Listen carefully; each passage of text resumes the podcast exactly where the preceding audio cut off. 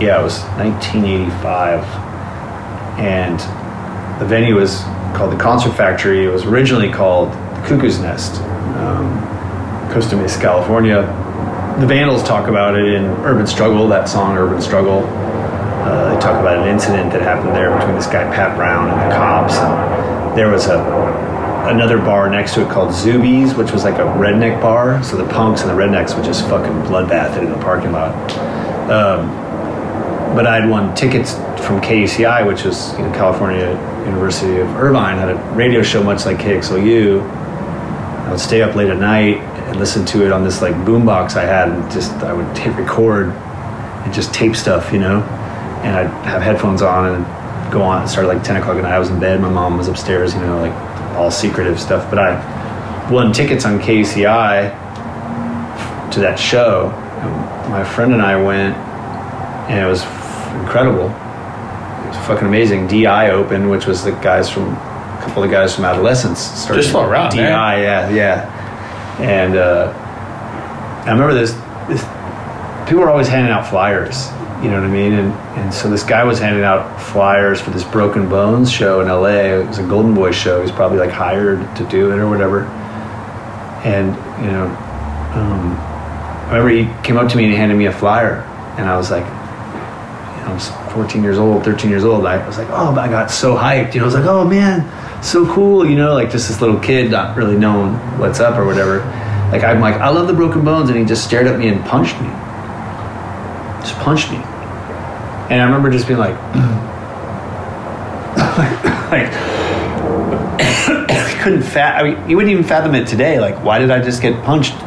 Like, I, I just, Yeah, I just like- took the flyer. Like, but like that was just like a symptom of like much worse things, and you would just get. Did you ever get beat up, beat up? Um, yeah, I mean, in other instances, You want me to? no, I Uh. yeah, it's not worth talking about. Other like punk cliques and stuff like that, you know, like By yourself or like, cause like, or was it you or was it like because you were involved in something or? me, um, you know, talking shit, Oh, okay, know, like okay. things like that. Uh, but they they were deserved, you know, they deserved it or whatever. Okay. But, um, but you know, you would just see people just get the shit kicked out of them, you know, or like people come up and like, "Give me your ticket," you know, and you're like, Oh, shit. you know, what? And you like you just say what, and they just fucking beat the shit out of you. Oh shit! you know like uh, or like you know also too you know outside of the punk thing like punks on punks kind of thing you would just be walking down the street and someone would pull over and fucking punch you because you were punk you know like things were but like so much different you were like singled out you know like I so you remember- were like you were going to punk shows and like being afraid of getting your ass kicked, and then you go to like walk. Yeah, I remember Like- we, there was this place called. It was in Costa Mesa. There was a music. There was a record store called Music Market, and it was part of like a. There was a movie theater there and like a skate rink or whatever, and we would all just hang out there. And I remember these guys just fucking jumped us. I wasn't super punk looking because I was into hardcore. You know, like it was like you know like a, a flannel and a fucking shirts and Vans or whatever, but. Uh, I remember I had some friends, especially this kid Blackie. He was like all leathered out with the fucking spiked hair and all that shit. And dude, these fucking jocks just fucking jumped us, and essentially beat us up. You know, remember I like braces and shit. I remember I had to go to the orthodontist like two days later because Your teeth were that fucked up. because it just ripped up like, I like ripped my fucking braces open and all this shit and like you know like you go home and you'd be like your mom would be like what the fuck? And you'd be like no these kids jumped us. You'd be like what really happened? You'd be like nothing. Like I got these jock dudes beat us up you know? And it was just kind of like it was a different it was a different time. You know again we were talking earlier about like punk broke and punk broke again. You know, punk breaking in the 90s normalized that to a degree. It was on MTV. Green Day's on MTV. The guy's got fucking red hair or whatever, you know, fluorescent hair. yeah. Like, but, you know, Duane Peters said it early, you know, it- he said it, he's like, hey, when I shaved my head in 1980 or whatever, or 79, it was war. Everybody's a hippie. You know, it was like, you know, I was like, I'm punk. I shaved my head. You know, I'm, I'm wearing a fucking Sex Pistol shirt. It was like, oh, you're fucking, you're a target now. You know what I mean? Like people think you're whatever and they're just after you. You're just different. You know what I mean?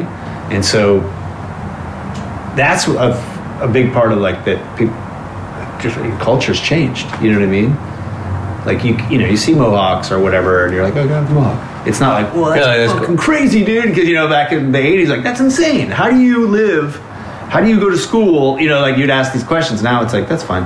Yeah, there's a guy with the mohawk on Instagram that like like could you pay him and put like something on his mohawk? You see Yeah, that? yeah, just- no, but you know what I mean. Like, Yeah, it's like you know, now it's normalized. Or you dyed your hair or something. That was fucking. You were a freak, you know. And yeah, people would fucking want to fight you because for whatever reason. Like it's like intimidating to them. Wow. Yeah, Like, you're different. You're weird. They don't understand it. it's crazy. You know, it's like. So that was that's that was part of fucking. Part of it. What's good? Laugh Now Die Later. Your favorite podcast, the coolest, the rawest, the ghettoest, but the realest. Did I say already? Anyways, the best podcast because we speak nothing but the truth. We get the real the real deal out of our guests and we ask the real questions. Today I got an OG. Um, I mean, I, I don't want to say just in hardcore, overall rocker. Overall, over, yeah, you're a rocker. You're a rocker more than a hardcore kid. I'll take a rocker. Yeah, yeah. I was looking at the pictures of um, Discogs of like you and your other bands. Yeah, Just yeah. like straight up like leather. Uh, what was it called? Denim jackets, long hair. Sure. Just, just like as real as it gets. My guest today is Sam James Velde. How you doing, sir? I'm good, man. Yeah, doing good. Thanks for having me on. Yeah. Um. One thing I've I've gone in after going to so many people's houses. It's like someone's house says a lot about the person. Yeah, what does mine say? Your, yours says like OG as fuck because it's so clean. Yeah. It's so clean, but it's so uh like there's a lot of stuff, but it's all like spread around. It's like very what's the word? It's very thought out. Okay. You know what I mean? And I guess I mean your home. I, someone's home, I guess, is without. with- That's one thing I've learned. It's what it says is the most about a person. Yeah, yeah. Also, your I, I shoes. Agree, I agree with that too. My shoes? No, no, shoes are. Uh, one, someone's told us. Someone told me that shoes is a big thing. What shoes you got? You got. Oh, you got the samba, so it's like. They're gazelles, actually. Oh, gazelles. There you go. Yeah, they're all gazelles. But um, how you doing, sir? I'm doing good, man. Yeah, yeah. Hanging in there, yeah. How's life treating you nowadays? Good. Like, yeah, I, I would say measurably pretty good. How long have you been sober? I've been sober for just just over five years. And you're 53. Yeah. So you got sober at 48. Yep. Why do you think it took you, like, I mean, yeah, I think 48 is like a, a little bit older, like, because one thing uh, I think Henry Rollins said is like, you get to a certain age where you can't be fixed. You know what I mean? Where some people just like you, like, I've been having this conversation with my mom lately where she's, you know, trying to change, but like I kind of told her I was like, there's some things you kind of learn when you're young, and you try, you know, you, you kind of like dabble, you fight. That's what I'm doing right now. And, and one thing I know about myself is that a lot of a lot of a lot of my strong characteristics are going to come out when you're young. And for someone to be sober at 48, it's kind of surprising, don't you think? Well, I disagree with Henry. Okay. 100%. Um, anyone can change, and the key to change is the willingness to change.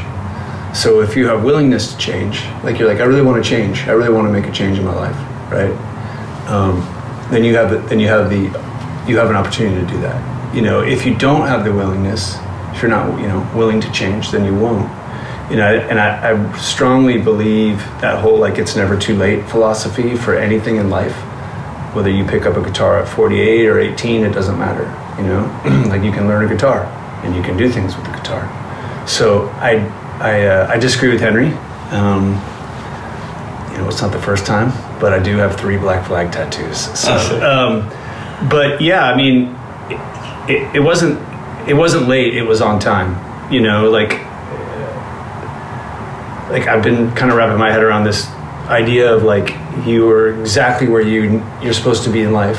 That's where you're supposed to be, whether it's good or bad. that's where you're supposed to be, you know, and and sort of accepting that, and then what you do with that, right? So, for me, you know, I think my struggle with alcohol abuse really came later in my life. I had a, a succession of death back to back to back to back. Um, and I got a divorce, and um, all these sort of things happened in my life. How long was the time span? Um, it was a time span of about four, three years. For three Three, years. three, four years, four years. You just had deaths. How many? Yeah. If you don't mind me asking, how many? No, I lost my stepmom in 2004. I lost my um, my father-in-law in 2006. I, bro- I, I broke up with my wife in 2007. Um, I lost my sister, my older sister, in 2008, and my divorce was final in 2009. And there was some other things that happened there. 2009, I think it was 2009. My aunt was went into a coma. She was kicked in the head by a horse. So there was all this, a lot of a lot of turmoil in, in my life, specifically my family's life, in my associated family's life. So and, and they were very like my like my stepmom was the one that died first. It, when we realized that she had brain cancer, she only lived a couple weeks after that. And then when my when my father-in-law, he was diagnosed with cancer, they gave him four days to live. He lived four months, but you know every time the phone rang, it was like a fucking bomb was going off. You know, like what the fuck did he, is this? Is this the call? Yeah. You know, so and my wife at the time was that was just a lot to bear. You know, and and death brings up a lot of like unresolved issues with people. So there was a lot of, and then you're watching your parents go through the struggle of, like, you know, when my sister died, you know, like you, like to watch your parents lose. A, uh, Like you think they have it already, like they're older. and then- also, it's just like you know, they're essentially you're supposed to go before their kids do. Yeah, yeah, yeah. that sort of thing. You Yeah. know, so um, I think a lot of that, if I'm being completely honest, really just sort of like spin kicked me into um, into just partying. You know, as a way of, of as, as escape. You know, I was, and on one hand, I was trying to be strong for my family, which I was, but then behind closed doors or in another life that they weren't seeing was me just partying like a you know like really unsustainably partying. I was i was certainly a functioning alcoholic for sure functioning alcoholic but um but yeah so there was a really like strong 10 year just back to back. just yeah, 10 years of my life that are kind of lo- not entirely lost but the potential you know i lost a, i lost a, there was certainly a loss of opportunity there you know What is what? What opportunities that were were missed? i mean Whether A- it's work or anything. you know healthy relationships is one and and yeah like career stuff you Mm. know advancing in in in certain parts of my life that where i was just being irresponsible i kind of just said fuck it in a lot of ways you know i just kind of said you know fuck fuck it i don't really care I don't mean to sidetrack, but I, I, I do want to ask because I've lost two friends this year. Do you, do you, by any chance, when you when you were experiencing those losses, did you ever feel or think like, like, because I'm thinking about that recently. Like I like, oh, I'm gonna die. Like not not that like I'm like someone's out to get me. It's more like, oh well, like like like who's gonna die next? Like because I've lost a friend like literally in a month. Like lost one friend, then lost another friend in a month, and now it's like like every time I see friends or talk to people, it's like, oh, like this could be the last time we're talking. Like it happens all the time. Did Yeah. that happen to you? i mean not necessarily but it's something i do think about in certain situations you know and, and i think about it overall like life is pretty fragile you never know like i could you know we could say goodbye to each other like you said and then that's it. Let me get a glass of water really quick. Yeah. that's just like i guess that's just part of life in general. You know it's it's unpredictable. And we sort of live on its terms you know? So you know that's that thing where people are always like hey make sure you say you know you tell your friends you love them check in or whatever. That's that, that shit's real. Do you? Do you? I mean, losing losing so many people in, in a span of a lot of years. Do you think you're more numb to death?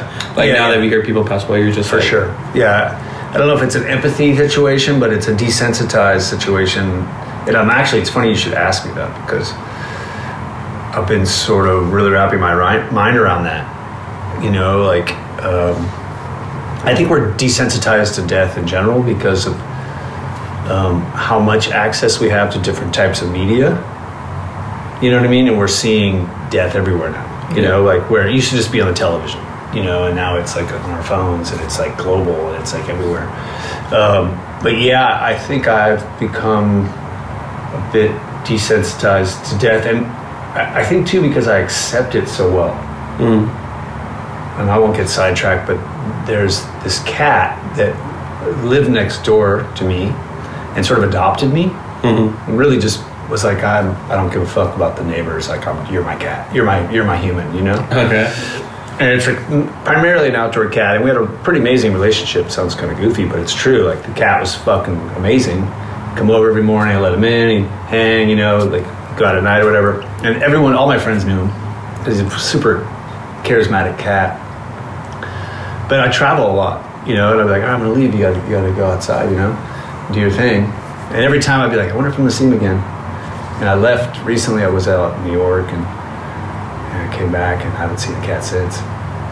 And kind of like every time I would like say goodbye to him, like I wonder if I'm gonna see this dude. And I, that cat was around for like a solid like eight years, and I hadn't seen him in like a week and a half. And I, I'm, I'm like struggling with this like, am I sad or should I be a lot sadder? But I think that I like I'm just kind of always accepted that he was never going to be around forever. Mm. You know. Hmm. So I Do you- I hope that answered your question. What do you think has a bigger role in your des- desensitization? Desensitization. yeah, uh, and your and your Being desensitized. yeah. Um, Is it you think is it more like just dealing with a lot of like specifically your your your um journey with like those ten years, or just age? I think it's a lot to do. I think it's a combination of both, to be honest with you. I think experiencing some really pivotal death in the family and associated family, you know, and then of course, you know, friends. I had a, my best friend died when we were both 20 years old. Um, and that was like he died of an aneurysm. Just an aneurysm again? It's uh, I couldn't sci- scientifically tell you exactly what it is, but it's something in him was a brain aneurysm, right? And so it's like um, I wanted to say something pops and you're gone. You know, he was actually lifting weights when he died. He had a brain aneurysm, that, and they're really hard to like detect, and he just died instantly. So that was one of the first like shocking deaths, you know. But I think going through such a concentrated, a time of such concentrated death, you know, with was it four or five deaths. Um,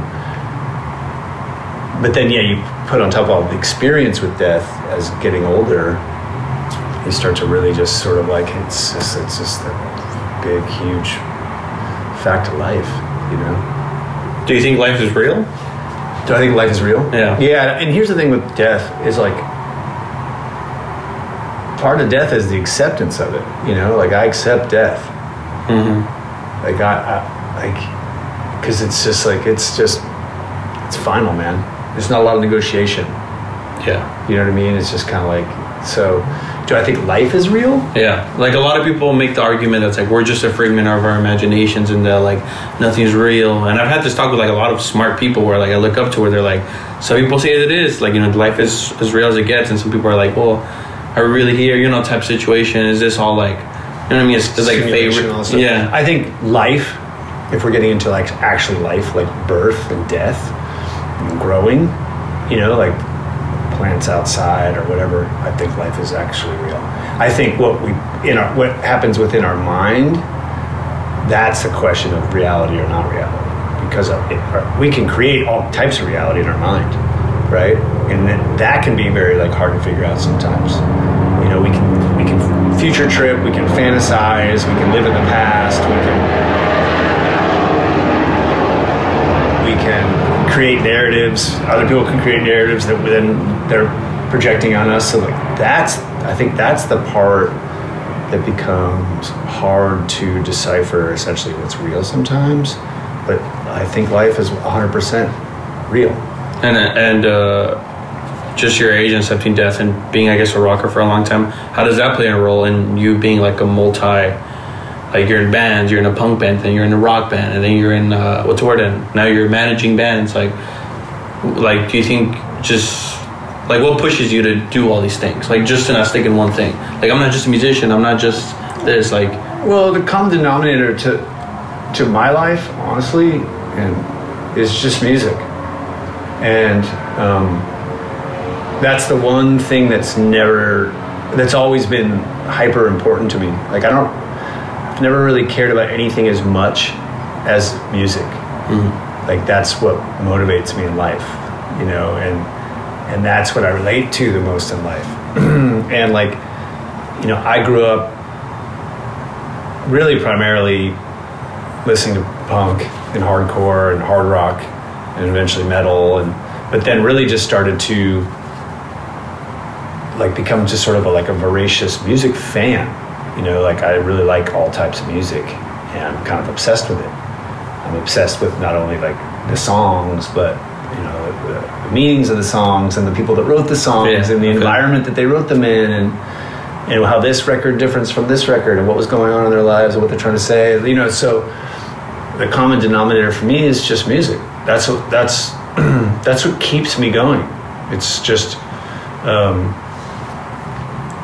might sound corny, but it's like music has always been there, Mhm. always been there, no matter what, whether you're happy or you're sad or you're fucking in between or whatever it might be.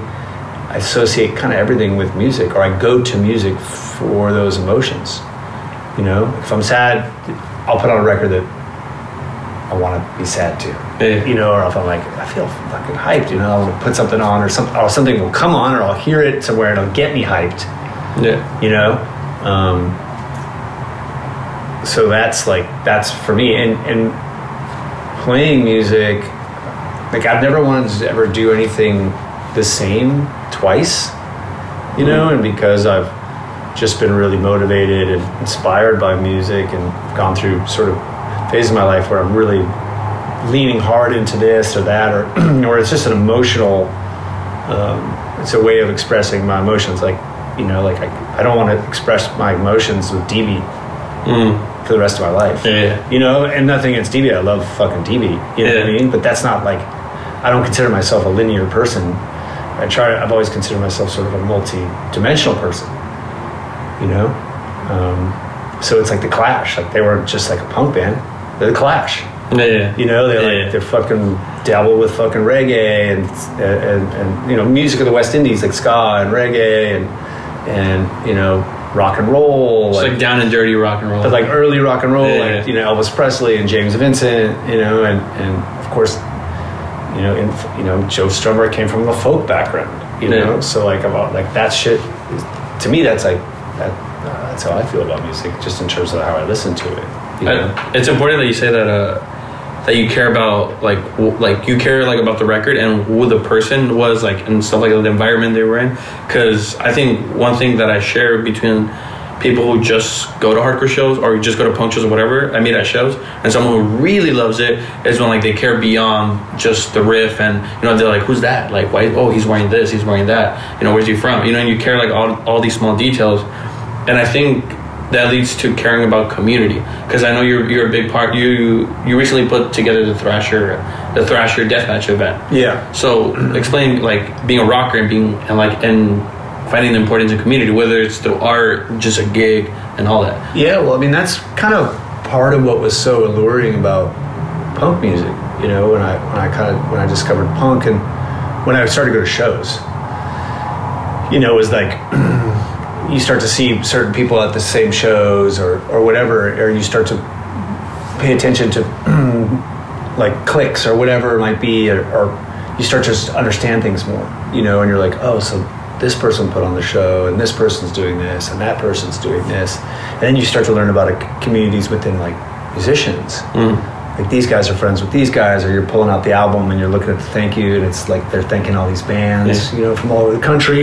you know, it was like something you was very prevalent like the 80s and 90s, you know, and so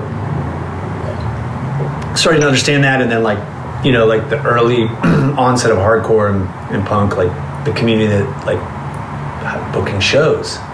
You know it was like i think ian MacKaye said he's like you know doa had started it they had the list. You know like they had the list of like people that were putting on shows across the country. They were kind of the first north american band to really do it. And then like basically black flag got the list.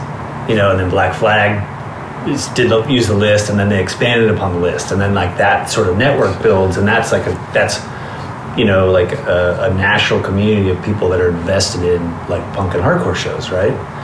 And so you start to understand that and then like it was super inspiring.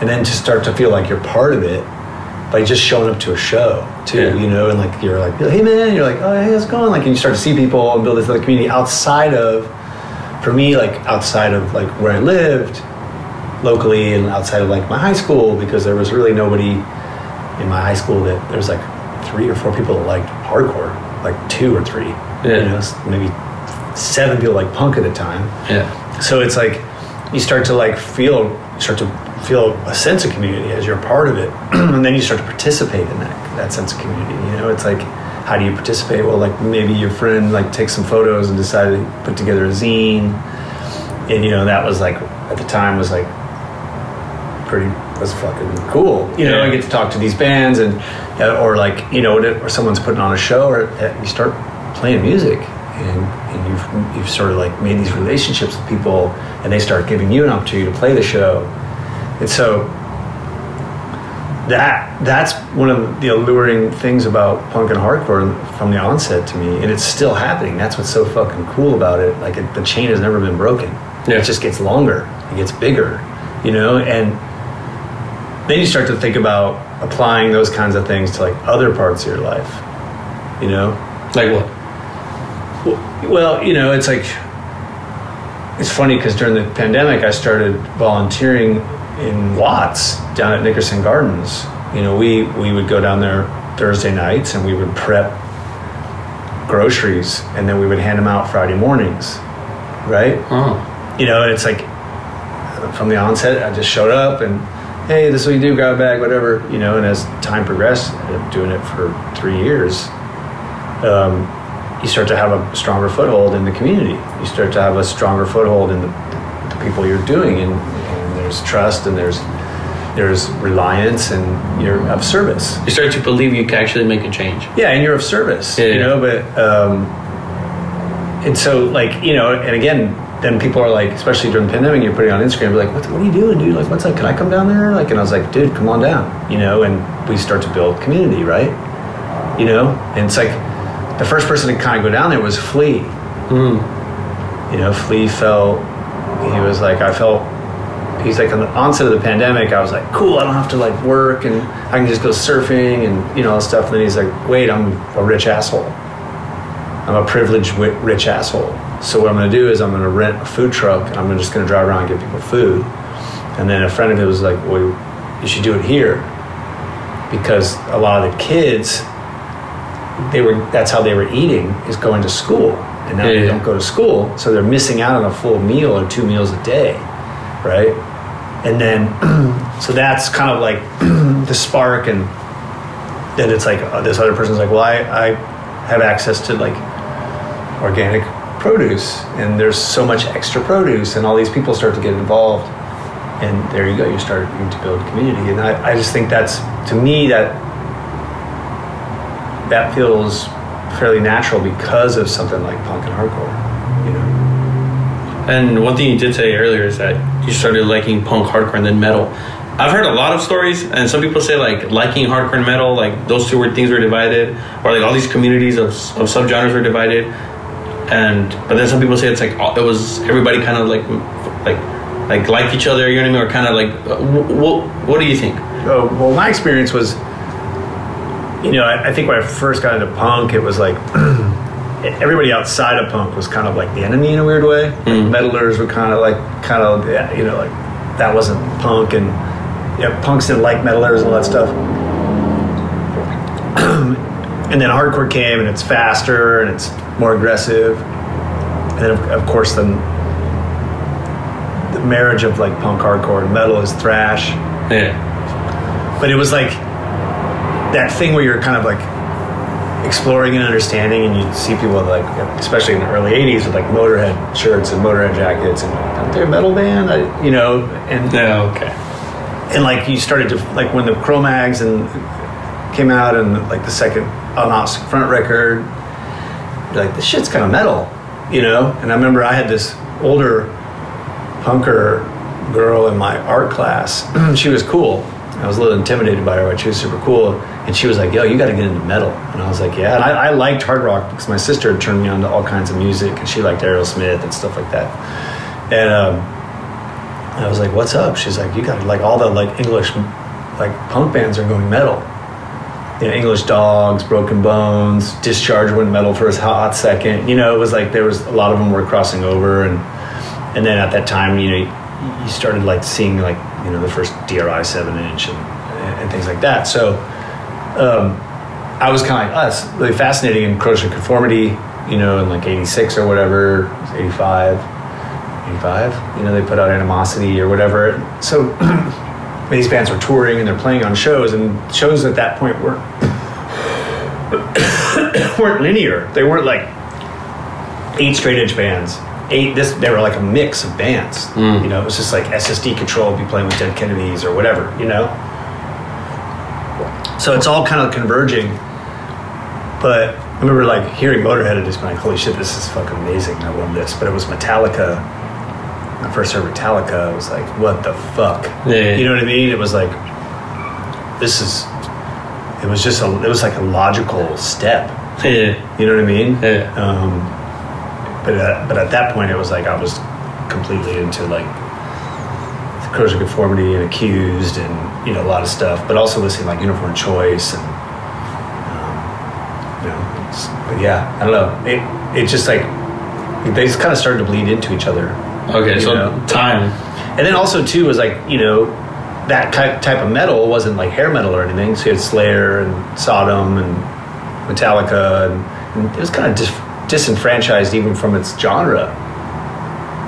You know what I mean? Yeah. Like it wasn't like Would, there be fights basically like amongst like hard like I think I, we talked once a long time ago. I think it was I'd have been riding out the 1720. I was doing merch for your card, and then you said uh like you saw Morbid Angel. Like I think you said I was wearing a Morbid Angel shirt. yeah, Yeah. And then there was a hardcore punk band in the bill. Would it would there be fights when like let's say Cro-Mags was playing with like a metal band and like you know full started like two stepping or like hardcore moshing? Yeah, well, here's the thing. Growing up in Southern California in the 80s and going to shows, like, you just never, no one ever, you never saw two stepping. It was just straight up California slam pit, you know? It was like Oh. circle pit. When did the like the hardcore moshing? Well, so, but no, I never really, like, saw, like, anyone fighting in terms of just, like, like, I'm metal, you're punk, let's fight. You know, I just, Yeah. like, never ever saw that. That was more of, like, just a myth, and, and, and there was, like, a, a great amount of punk gangs in LA in the 80s, early 80s, really specifically, you know. Um, so that's where you would see fighting, and that was really fucking violent and scary. Um, but yeah, I, I, I, but the in terms of moshing, really is with what the first time I really like, I guess, understood like moshing was when shows became just hardcore shows you know so like like really like in orange county like you know we would there was like uniform choice kind of set off orange county hardcore in a lot of ways you hmm. know what i mean? And they're sort of like introduced a lot of people to youth of today you know, they had the record label wishing well and they put out a youth of today record and you know like like like s- shows kind of started to homogenize it in more in a hardcore versus a punk thing. Hmm. And then you started to see the influence of like the East Coast. You know, like you started like youth crew things started happening, and, and Cro-Mags and Agnostic Front, and of course like you know SSD and all that kind of stuff. So that's when it kind of started to feel more like moshing. It was like kind of coming out instead of this big California circle pit thing. You know? Damn, Yeah. that's that's crazy. I, so And then of course like in the '90s, I feel like moshing really like there was an evolution to it. You know what I mean? Like a huge evolution to, to moshing in the '90s. Hmm. And okay, so when when Merauder started, or because what I heard is like when Merauder started doing the like whole spin kicking thing. Yeah. How long did it like translate right away into the West Coast, or did it like it took like a couple years? Um, I, I want to just imagine like when did Los Angeles was there like spin kicking hardcore? well, I see, here's the thing. I moved in 1990. I moved to Oregon to go, Oh. to, go to college. So, like, really, like, in- you get to Eugene, Oregon in 1990, you know, and I'm wearing like an outspoken shirt or something, and people are just like, like, never seen it, don't even know what that is. yeah. You know what I mean? You're like trying to be like, dude, Orange County Hardcore, or like whatever instead, or you know, like you're like, are you into like, you know? And they're just like, no. You know, I remember going into this record store and talking. There's this record store open, it was an amazing record store. It's called Green Hell in Eugene, and I was like, you know, Youth of Today, and he was like, no, why would I be in Youth of Today when there's Minor Threat? Mm. Like that was kind of like an attitude, Yeah. you know. And I was like, because Youth of Today rips, you know, like, Yeah. but but when I moved up there, it was really at the beginning of the onset of like alternative rock and sub pop was really starting to emerge and I was getting kind of into that stuff too. Like the first band I ever saw when I moved to the Pacific Northwest was the Melvins. Oh, Well, that's the first band I saw in Oregon because the first band I ever saw in the Northwest was Sam I Am, Seaweed, and Snuff that's in. Seattle at the OK Hotel. And that was like really like the first week I moved to college. And I just was like, I'm going to Seattle because I knew people up there. Greg from Brotherhood lived up there and a bunch of people. So I went up there. But, you know, the first band I saw in Pacific Northwest was a Pacific Northwest band, which is the Melvins, you know? And then I would see Poison Idea and, and just a lot of stuff like that. And, like, moshing wasn't really a, that, that wasn't really a thing. You know, like Pacific Northwest hardcore was like, that was Brotherhood and then eventually Undertow and, and some stuff like that. But So it was all stage dives, or um, a lot of stage dives, some circle pitting, that some moshing, you know, but it wasn't like it certainly wasn't Merauder uh, like spin kicks and stuff. because when I saw Trash Talk, the recent at the Roxy, it was all like fools were just like you know spin kicking and like you know hardstyle, which is that's popular right now. Yeah. and I thought it was surprising. I'm like. Because I think I think Lee sometime at some point mentioned to a crowd he's like stop stop like yeah, yeah, yeah. like, Because he's stay- a big proponent of the California style, which I fucking I love that. Uh, I am too, but I love that Lee really like he like really rides for that. Yeah, it's just crazy. I mean, he just rides for California, and it's like that's just Yeah. so fucking cool. But It's just wild that like it's like now the other way where it's like in my head like well just from what I'm going to shows right now it's like moshing is like the big thing. Well, it was. It's I was just in Australia with Scowl and Speed and Sunami. You know, and Scowl has a bunch of fast songs, so they're used to like California Slam Pit when those fast songs come on, like you know, like Yeah. circle pit, circle dun, and it's like those kids are just straight two stepping mosh kids, spin kicking. You know what I mean? Like, and they kind of didn't know what to do on those fast songs. You know, they didn't, they didn't really even know like the California Circle Pit thing. Uh. they just they, everybody came to fucking Everybody's wearing Air. Maxes. Oh, and the Yeah, whole thing, yeah, you know, and like you know, the speed goes on, and it's like the whole fucking room is like that.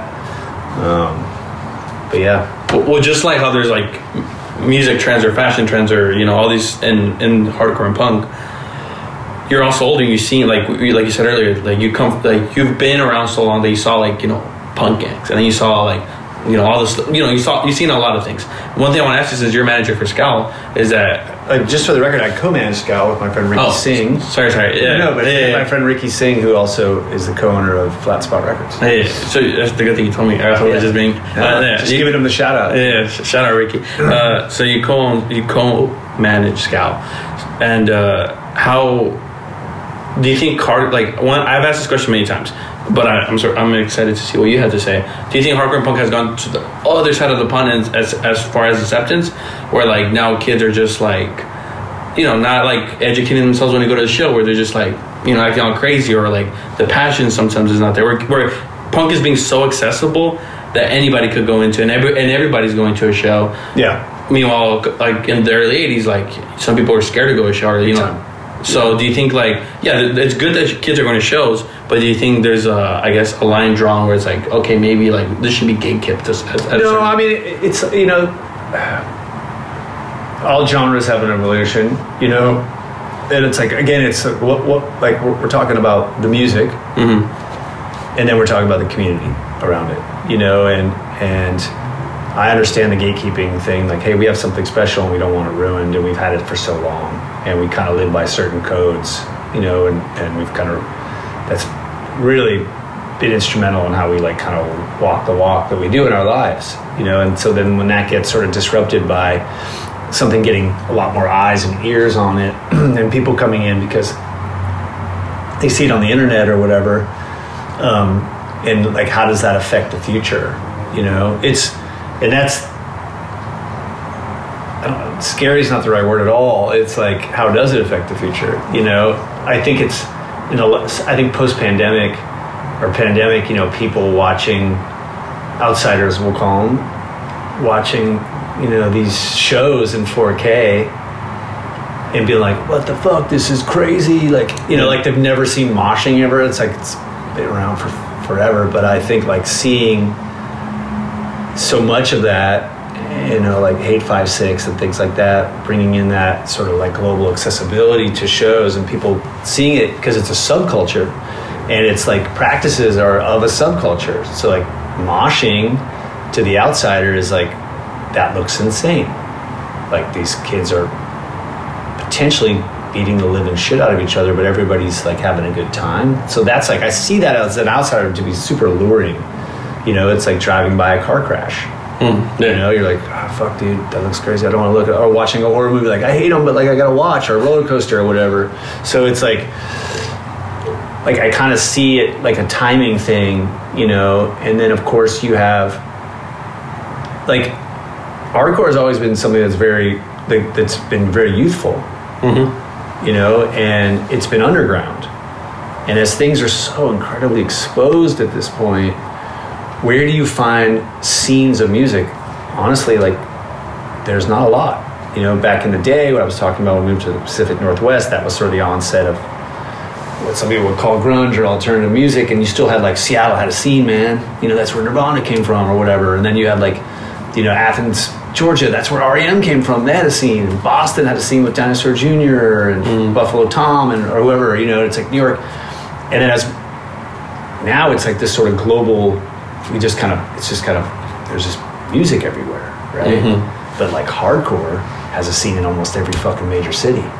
Oh, right? okay, okay. it's like boston's got a sick scene philly's got a sick scene new york's got a scene california's got la and the bay area you know what i mean? It's like like there's a scene and it's tribal you know what i mean? And that's never changed. It's always been that way. So then people are like tapping into that now. And it's fascinating to them. You know, there's this huge network of fucking underground hardcore bands, and younger, and it, it attracts younger people, right? Mhm. So it makes a great fucking story for an outsider, and it's alluring, like I said before. And I think that, and just younger bands coming up, and younger bands getting out there and actually touring nationally, internationally, and and again, our our culture, we'll call it. We have our own shit. We've got fucking Sound and Fury. You know, we've got we've got all we've got our own festivals and things like that. So it was really wild to see 2022, like people sh- like these outsider folks show up to Sound Fury, Mhm. like even like music industry people. Mm. Like, what the fuck? This is so bizarre. You know what I mean? But again, it's an evolution. Of, it's an evolution. Things inevitably get bigger. They, it's like fucking black metal, right? True, So black true. metal, late '80s, like into the early '90s. Who the fuck would have ever thought that would be normalized, Yeah, true. right? Yeah. Like, I mean, a lot of those kids are like moshing and like Gold Scout are also wearing like I've seen it from my like firsthand, like wearing like Lifelover shirts or like some like crazy or like mayhem shirts. I'm just like, Yeah. they just like I guess you know they It's just aggressive music. Yeah. and- but you know, it's like so. You know, if you if you that sort of idea, like how the fuck did black metal ever become sort of normalized and become sort of bigger and whatever? It's like in hardcore, it's like how's it get bigger? Well, it's like in this sense, it's because bands go on tour and bands start to get bigger opportunities, and it's just happening for hardcore. And you have bands that a lot of younger bands that are also trying different things with sound, the way they sound. Mhm. You know, look at Zulu. It's pretty fascinating. Like you, they don't do one just one thing.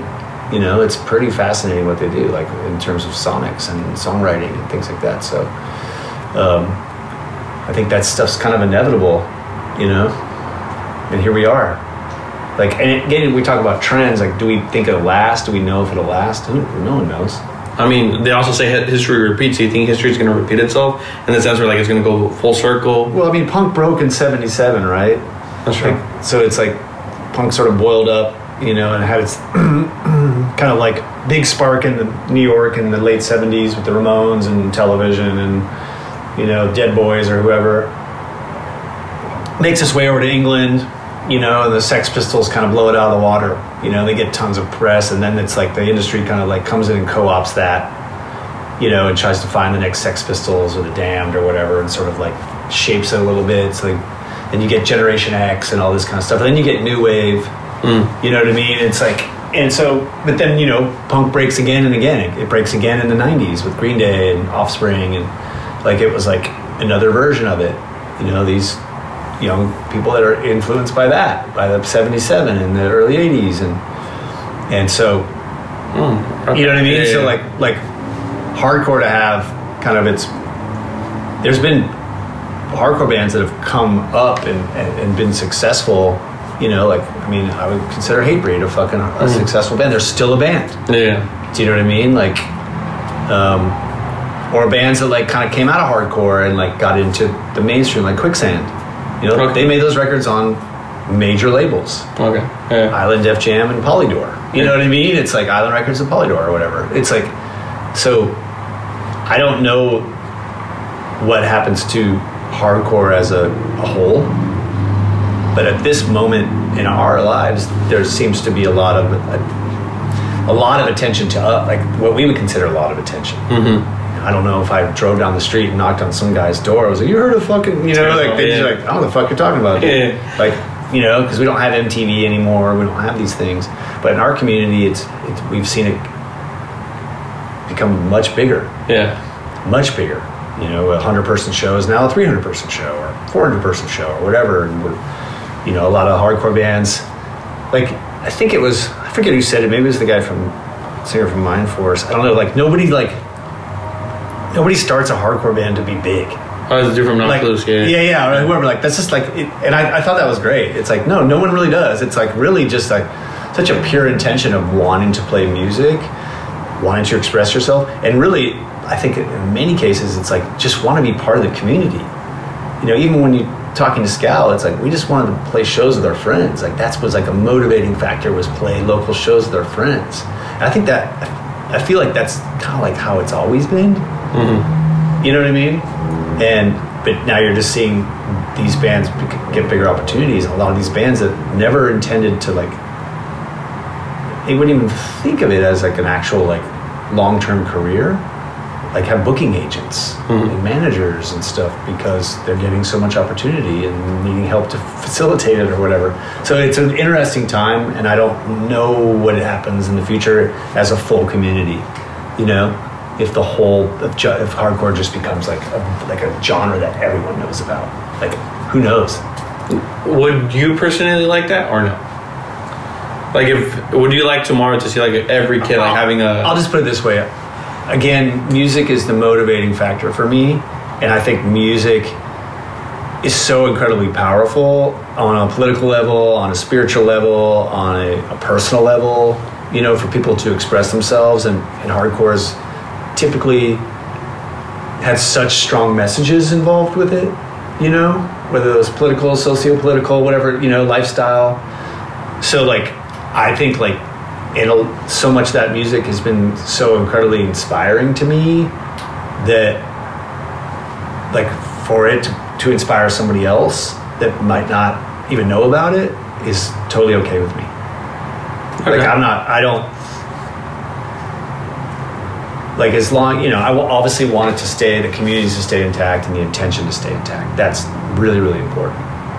But in terms of music and people being inspired by hardcore bands like you know like i would never try to stop progress I feel it. I I I, I feel it. Yeah, because because look at because look at even like metallica you know someone might have like you can't leave you can't become a bigger band like when they dropped the fucking black album the self-titled album they definitely changed their sound or whatever but that opened people up to like earlier metallica and slayer and, and Yeah. you know and those are fucking important records you know what i mean yeah, I mean the way I see it, it's like it's hard because I will never tell anyone like not to make their bread. You know what I mean? Like if Scowl gets offered or whatever band gets offered, like play Coachella or play. I don't know anything that prize a lot of money. I would never say no. You know what I mean? Because it's like, and not to like sell out for the money, but it's like, like when opportunities Well, come, let me, take let me, it. Let me, put, let me interject this too. It's like it's it's not necessarily about the money though either. You know, it, and a good friend of mine passed away um, earlier this year. His name's O. I, I, o said this to me once. I was actually buying a Henry Rollins record Mhm. in Orange County at this place called I think it was called Vinyl Conflict, in Huntington Beach. But we started talking about punk and hardcore and straight edge, and, and I remember he was like, "Yeah, the, the issue with straight edge, or the issue I have with straight edge, isn't the philosophy. It isn't any of that stuff. It's the fact that just straight edge bands play with other straight edge bands, two straight edge kids, right? And so it's like they don't. They're completely preaching to the converted. So how do you hmm. make change, right? As a like, Minor Threat spoke to the world. You know what I mean? Like that got to the world. And so it's like if I want to make change and turn people on to like a straight edge lifestyle, then I probably got to go out and play my music for people that aren't straight edge. Hmm. right? And so it's like for a band like for a hardcore band to play Coachella, it's also an opportunity to to, to send this message out to people that might never fucking get to hear this shit, and that's that is preaching to the non-converted, and that's where you make change as a band. Okay. You know what I mean? Yeah, yeah, yeah. If you're just playing to the same people that are like, I believe you, man, cool. It's like, okay, well, I, I got to get around you and also like play the people that don't believe me Mm-hmm. because I'm here to fucking tell them what's up, Hmm, Interesting. Okay. Right? Yeah. Like if like Rage Against the Machine didn't get out and play to people and like try to s- spread a message of a political message. You know, so many political messages, and, and I remember like you're on a, you're a fucking bunch of sellouts. You're on a major label. They're like Bob Marley was on a major label. Hmm. Bob Marley s- spread a huge message of love, massive. He was also political. Mm-hmm. So for us to like get our message out and get it everywhere in the fucking world, we're gonna do it on Sony. Mm, okay. Okay. So Think you should- yeah, yeah, I, I get you. you. Yeah. Yeah, yeah, yeah. you know, it's like Well it's said, interesting. yeah. I'm not saying you have to become part of the fucking part of the machine or any of that kind of stuff. Yeah. But it's just an interesting argument, or not even an argument, when you talk about things like Coachella. It's like here you are, you have this opportunity to play for people that have never heard your band, Hmm. and to maybe be turned on to something like, like Scowl Knocked Loose and Soul Glo at, at Coachella is like maybe one of the first handful of times you've seen 3,000 people fucking circle pitting Uh-huh. at Coachella, right? Yeah, yeah, yeah. Like whether they've done it before or just figuring out that might actually be their first punk hardcore show. And the thing is, like, but then a lot of hardcore kids or whatever are at Coachella. Yeah. Just not because they Scowl was playing. They just go to Coachella, Coachella because hardcore kids also like other types of music. Yeah, yeah, Do you know what I mean? yeah. So Interesting. Well, let's go back to your life. You're you're older. You said you got a divorce and you've been through a lot. What do you think? Do you think? Did you ever, or do you think you're ever going to convert to like normal suburban or like no, just normal life? Because now you're like this guy. I, I saw at the Electric Chair show, and I'm like, that's crazy. You're like you're going to go see Electric Chair at a bar in Boyle Heights. Like that's cool. Like it's like a lot of people like rest in peace to a memo who who passed away. I remember uh, like talking to him when I was like, because he's he was like 30. uh, He just passed away when he was 30, and I had one of the last conversations we had before he passed.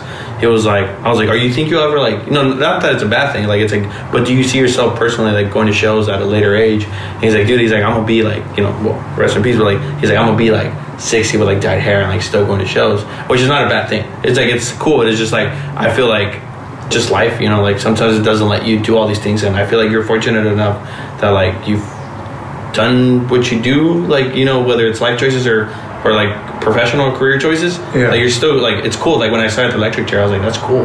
Yeah. Like, I was like, that's crazy. Like I, I, love Electric Chair, by the way. Electric chair is the fucking best punk Yeah, band yeah. right now. Yeah. yeah. But um, like, do you ever think about like, damn, like maybe maybe I shouldn't be doing this, or maybe I should just like, or Um, uh, no, I don't think about that. I shouldn't be doing it ever. Uh, never. You know, again, music being the common denominator in my life. You know, like um, I really enjoy seeing bands play and in real time and and um, and still being a part of the community. You know, so I don't. I made it this far doing this. I, I don't. I can't I have a crystal ball, so I can't tell you what I'll be doing when I'm 70 you know, I might just be like, I don't really want to go to the show I'm, my back hurts or whatever. But um, as long as like I'm able and something inspires me to get out of the house and see it, you know, it's like it's funny because I, I I saw you at that show and.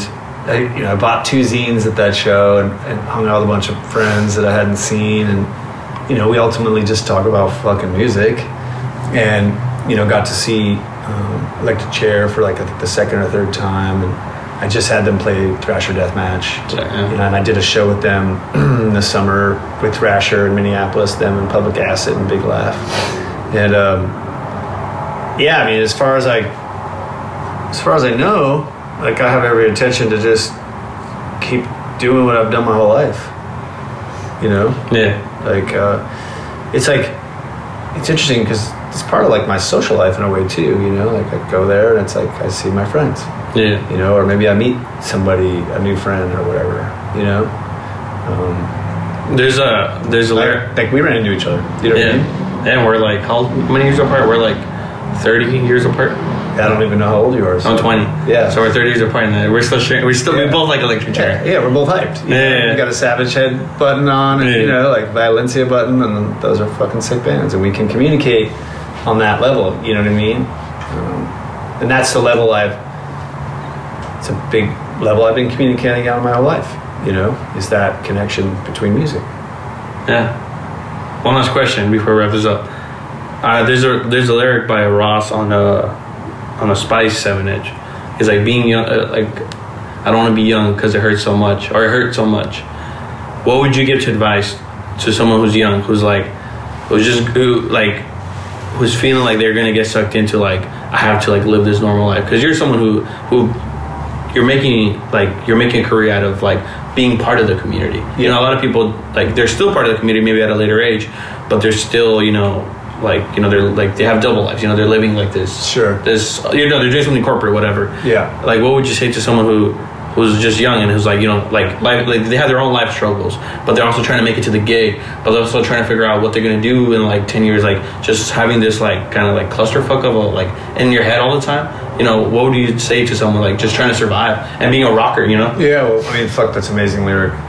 Yeah. Of course, Ross, you know, such a great lyricist, and I totally relate to that. You know, it hurting as a young person because, you know, growing up, it, you know, it's, it, it, it's tough. You're trying to figure out who you are and, and navigate all these other people around you that are doing the exact same thing. Yeah. You know, uh, and so that gets really tough. You know, I,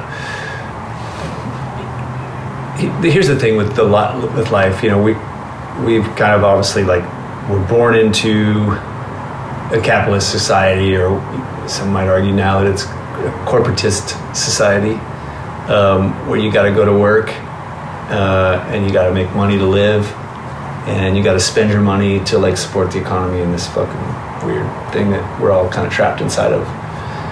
And there's that corny but very fucking true phrase that like you know find something you love you know and make it your job or whatever or something like that and you'll never work a day in your life right? Um, so as a young person that that would kind of be the thing like you know find out what like you'll know what the what drives you what that common denominator is whether that's like skateboarding you know and you're good enough to turn pro and if you're not good enough to turn pro then maybe work in the skate industry or you know um, you're a guitar player and you're not good enough to be in a band but you can you know whatever it might be like or you're just a fucking music fan. And you want to be a music fan so how do you support being a music fan you know? Like there's a million different ways to do that. But really it's like figure out what's that one thing that makes you want to get up in the day in the morning and then make it your fucking life. You know what i mean and like don't worry about all the other shit like you know it's like i grew up like you got to go to college and you got to do this and you got to my parents were like that my parents are divorced but they're both like you got to go to college and all shit i went to college it didn't do a fucking goddamn thing Did you graduate? yeah And do you, did you use a major? no What did you major? i got a uh, bachelor's bs in sociology which is a pretty vague major Yeah. you know i didn't wasn't architecture or medicine or whatever um, but it's like like i could have just fucking gone and got a job at capitol records or sub pop or fucking epitaph or whatever you know what i mean or Mm. you know i was in a, a band prior to going to college called yuckmouth and john coyle went, who actually sang and outspoken played guitar and but you know and I remember my mom's boyfriend be like, well, what, what are you into, man? And I was like, well, I, pl- I like to play music. Like, I'm, I'm really into my band. He's like, then don't go to college. Just do your band. Like, that was his advice. Mm-hmm. You know what I mean? And it's like, if I was there right at that moment and I had the guts at that point in my life, I would have been like, it was a little too late. I already, like, you know, signed up for college and the tuition and stuff, but been like, fuck it, I'm not going to college. I'm just going to ride this out with the band and see what happens. Because when I graduated college, I started a band. Hmm. and I quit my job and just did a band for fucking eight years. Was that uh, Bluebird? Yeah. Okay. and just did whatever I did to make money outside of the band. You know what I mean? And like, like I went to college and just to go, cool, I'm gonna join another band now. And I did a band in college too. You know, so it's like my I would tell a younger person like just like figure out what you want to do and just do it and don't worry about it. Just do it. Just do it. Sick. We're up for here. Just do it. Just do it, man. All right. Thank you. Appreciate it. Yeah, of course.